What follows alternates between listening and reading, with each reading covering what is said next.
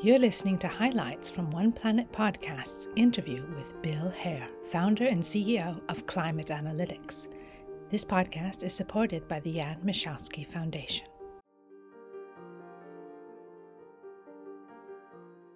What led you to found Climate Analytics? We started it to try and make a difference, particularly focused very much on what were acceptable levels of warming, to look at the, all the scientific issues around what were acceptable levels of warming and how would that guide policy. Tell us about your journey as a physicist and climate scientist. Well, I guess I got involved with climate change first, actually, through my undergrad work at Murdoch University and learned about the new problem of climate change. This is in the late 1970s, early 1980s, and became increasingly concerned about that problem. But I was also very much engaged with environmental issues generally, including biodiversity, forest protection, and so on. And then those concerns came together in the middle 1980s when I prepared a paper for a conference organized by the CSIRO in Melbourne, the Australia's scientific body, when I looked at impacts in Australia. And then became clear, even from the literature then, that there were going to be some serious issues. That led me to look at the whole problem again of what was climate change, how fast would it happen,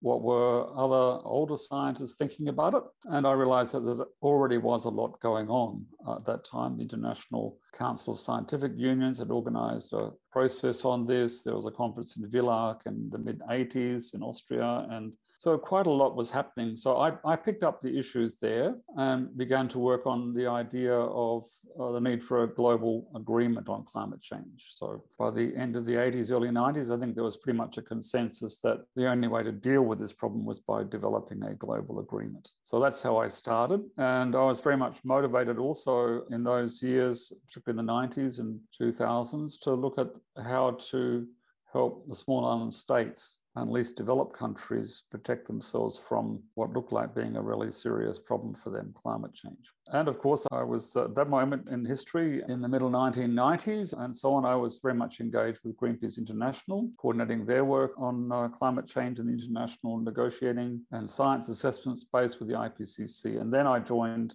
the uh, Potsdam Institute for Climate Impact Research, which was led by John Schellnhuber, a famous scientist and physicist in, in the climate area. And he, he encouraged me to go to the Potsdam Institute and follow my scientific interests, which I did for some time. And then that led subsequently to the idea of setting up climate analytics with two other colleagues who were very much engaged with climate science and policy at that time. Associate Professor Malte Meinshausen, who's now heading the Climate and Energy College, University of Melbourne, and Michiel Schaeffer, who is one of the co-founders of Climate Analytics. The tools. I want to go into the climate action tracker. It's really put so much clarity because you've been in these rooms, you've been at the table, as you say, you've been authoring you and Climate Analytics, then authoring papers for the IPCC. But there's a lot of mystery for the, the average person to understand. So if anyone has not discovered the climate action tracker yet, go visit that. It gives real detail to help us see where we are, where we need to be. Global carbon dioxide emissions, I believe, is about 70% coming out of cities.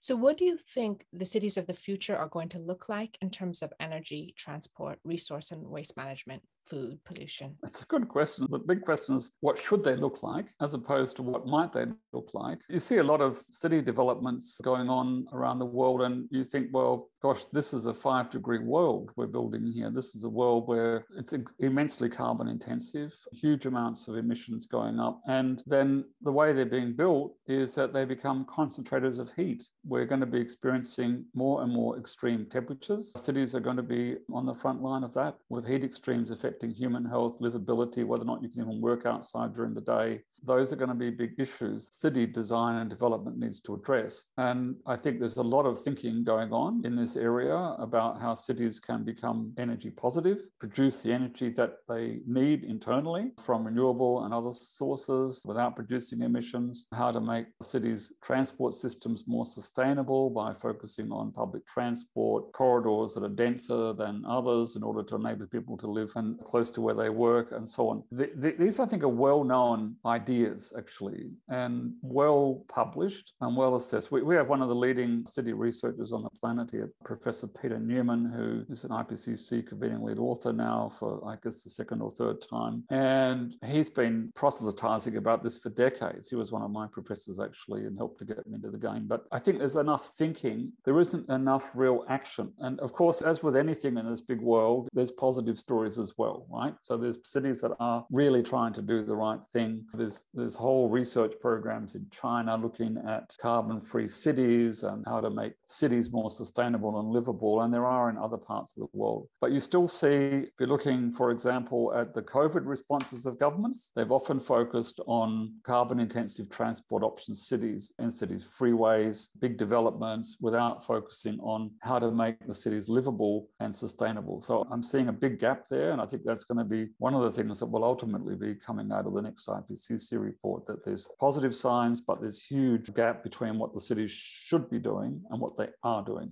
Meeting our target or going towards 1.5. I mean, how realistically, where we are now, where are we going? Well, look, getting to limit warming to 1.5 degrees above pre industrial is going to be a very tightly run game, right? And I think that's been acknowledged for years and years. I, I, I, don't know who first coined that term. I have a feeling it was John Schellnhuber, but a very tightly run game to limit warming to safe levels. And so the one and a half degree issue is, is very acute. We know now that if we don't limit warming to that level or close to it, we run the risk of really serious damages to natural systems systems and to a lot of vulnerable countries, and their territorial integrity is at risk, and so on. So I, I think it's going to be very, very close. We know from the physics of it that if we got onto uh, an emission pathway which involves a 50% reduction in emissions by 2030 and getting carbon dioxide emissions to net zero by 2050, then we would limit warming very, very close to one and a half degrees, right?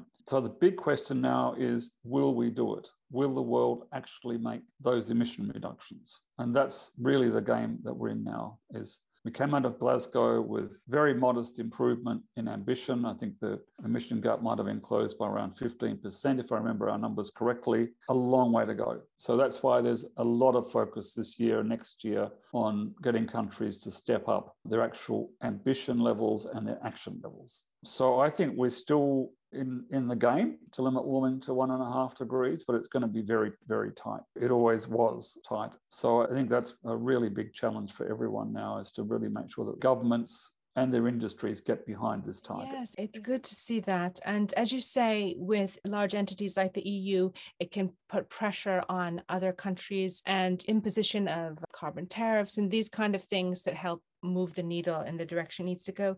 Could you go into a little bit about global collaboration and where we need to be moving on that? Yeah, it's a good question. I guess one of the earliest understandings of the whole community working on this issue is that there had to be global cooperation to solve the climate change problem, that without it, no single country could change the trajectory of climate change. And I think that basic truth remains the same. But how you operationalize that truth has got more complicated, richer, and maybe even better. We have the Paris Agreement, countries fall under that umbrella. But the big question now is how do we get enough countries to move fast enough? So I think for some time, one of the areas of international cooperation that will probably needs to be focused on is the development of smaller groups of countries who are focused on a sector that matters. So it could be lots of hydrogen partnerships forming, but you can also think about electric vehicle partnerships, about clean ammonia, clean steel, green steel partnerships. So I think that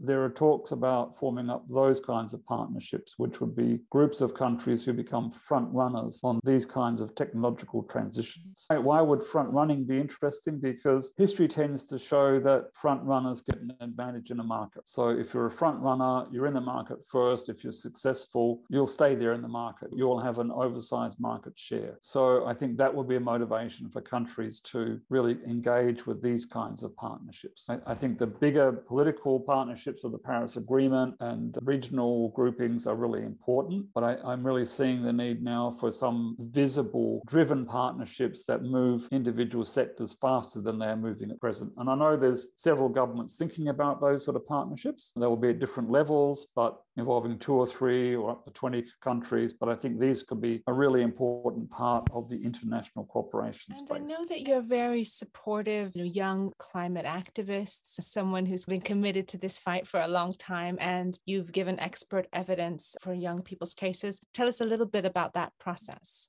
I, I, get very excited about young people coming into the climate space and also young scientists coming into the climate world. So it, it's something that is really exciting to work with and to help new people engage with the climate change issue. I mean, not always are they young. I mean, you've got also old people who sort of farmers who say, oh, look, I, I never believed in climate change, but now it's a mess. Can you help? So there's that as well. It's great to work with young people and young scientists, particularly to help them become empowered to take part in what is the most important issue that we face right now. And as a career, if you're in a science and policy space, it's hard to find a better one because it is such a rich area. If you get bored with something, then there's 10 or 20 other areas in the same field you could look at that could take up five or 10 years of very active interest and work. So it's a great space to be in. It's also that young people are really beginning to panic about the climate change problem. And that's something that is understood understandable and real. And I think that for my generation who've been involved, it's very important not to underplay the seriousness of it because it is extremely serious.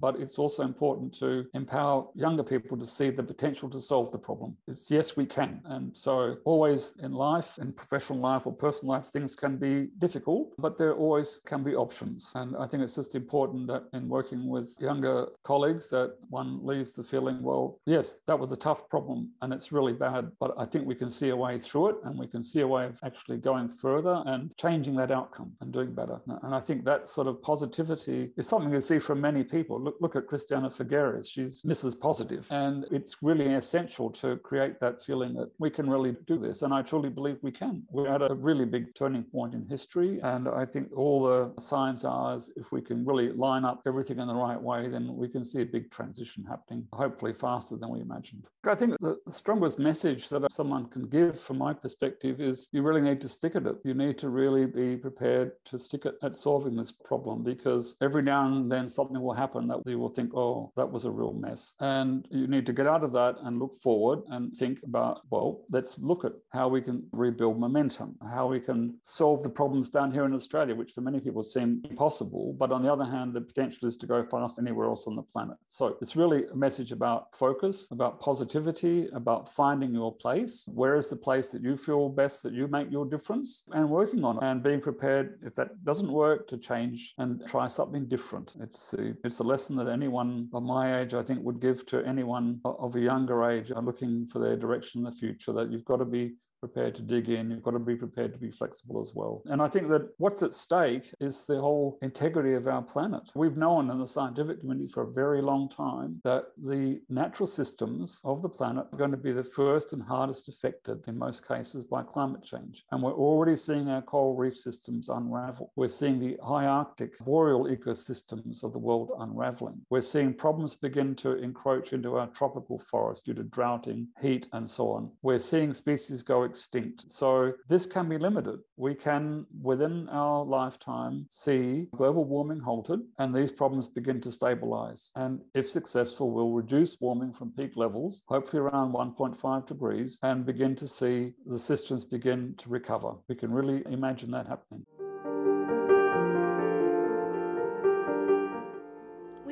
You've enjoyed listening to this podcast. To listen to the latest episodes or learn more about participating in exhibitions or interviews, click on subscribe. Thank you for listening.